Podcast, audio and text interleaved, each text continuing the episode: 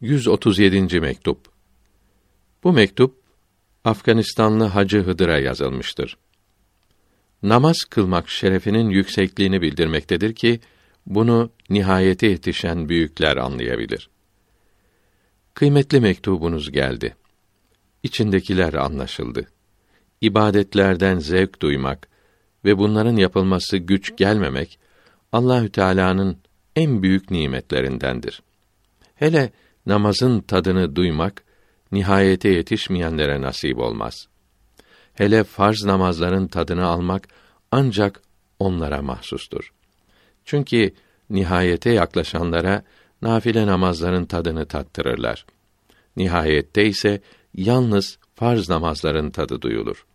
Nafile namazlar zevksiz olup farzların kılınması büyük kar, kazanç bilinir. Farisi Mısra tercümesi.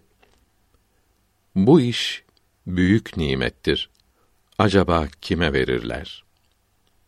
Nafile namaz farz ve vacipten ziyade başka namazlar demektir. Beş vakit namazın sünnetleri ve diğer vacip olmayan namazlar hep nafiledir. Müekket olan ve olmayan bütün sünnetler nafiledir. Dürrül Muhtar ve İbn Abidin, Halebi vesaire.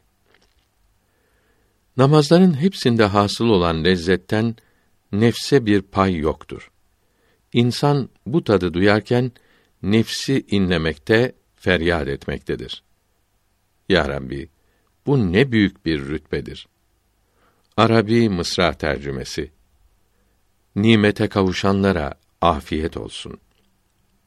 Bizim gibi ruhları hasta olanların bu sözleri duyması da büyük bir nimettir ve hakiki saadettir.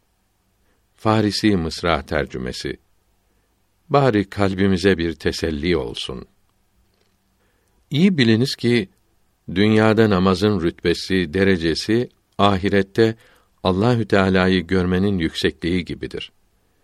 Dünyada insanın Allahü Teala'ya en yakın bulunduğu zaman namaz kıldığı zamandır. Ahirette en yakın olduğu da rü'yet yani Allahü Teala'yı gördüğü zamandır.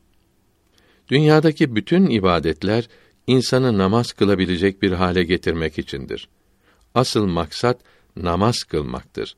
Saadet-i ebediyeye ve sonsuz nimetlere kavuşmanızı dilerim. İnsan beşer, durmaz şaşar. Eyler hata, üçer beşer. Düz ovada yürür iken ayağı sürter, düşer.''